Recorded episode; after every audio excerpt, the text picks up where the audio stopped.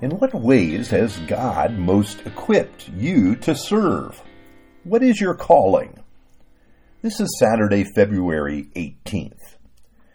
Years ago, a Midwestern pastor was called to a church that had a story of thriving, but through the years, the church had slowly diminished. As the church became more institutionalized, everything that happened in the church had to go through the elders. If you wanted to teach a class, the elders had to see the curriculum and then approve it. If you wanted to sponsor a project to serve the neighborhood, the elders had to know about it and to sign off on it. You needed permission to do almost any kind of ministry in the church. Now I can understand how this might come about. Maybe a member started something that became a detraction or caused division.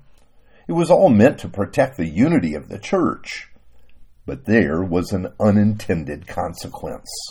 Slowly, the people stopped bringing their ministry, new ministry ideas.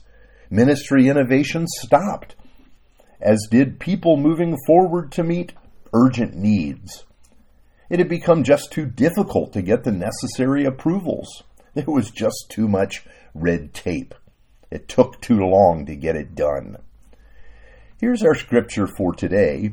These are the closing words of Titus chapter 3. let our people learn to devote themselves to doing good things, good works, so as to help cases of urgent need and not to be unfruitful. All who are with me send the greetings to you. Greet those who love us in the faith. Grace be with you all. Now, these are the final words of Paul's letters, and it, letter, and it seems strange that after giving Titus directions to give to people sharing in the ministry, there would be these words. It sounds like a blanket permission being granted to do what needs to be done to help others to do good works, to meet urgent needs. Why wait until the right people give permission if there's an urgent need? Often we can become unfruitful because we see all the reasons not to do something that really needs to be done. Often the layers of leadership that a church has makes actual ministry more difficult. And this is what Paul is telling Titus to avoid.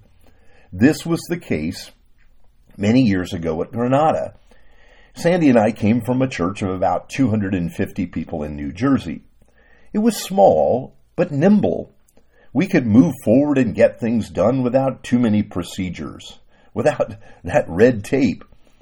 Then, when we arrived at Granada, we were told more about the things we could not do than the things we could. To begin a ministry, the elders had to be consulted. And as we have learned, permission was needed to do all almost anything. This was a reality in Judaism. Religious leaders called all the shots and followers could not easily initiate new ministries. This caused the people to be cautious and, in the end, unfruitful. This just doesn't make sense for us as followers of Jesus. We have all been given the Spirit of God. We believe in the priesthood of every believer. That is, all of us have been called to use the gifts God has given us to serve where God has placed us.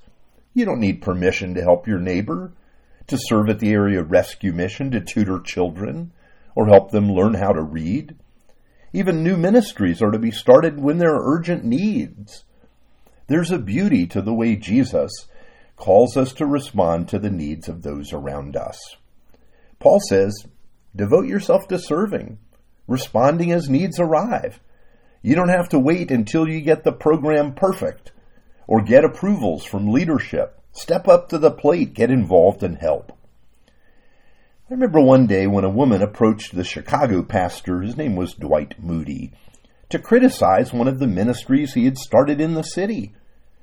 The pastor asked the woman what she was doing, and she admitted she was not doing anything. And he simply told her, I like the ministry we are doing than the ministry you are not doing. Yes, it's possible to get things wrong and make mistakes. But let this happen because we're engaged in doing something, not because we're on the sidelines doing nothing at all. Here's what I believe about ministry Whatever is worth doing is worth doing poorly until we can learn to do it better. Well, let me tell you what happened in that Midwestern church. With new leadership, a meeting of the congregation was held in which the members were encouraged to get out and try new things, meet new needs, and deal with what urgently needed attention in their community. The leadership put it like this We are unleashing you for ministry. I like that word, unleash.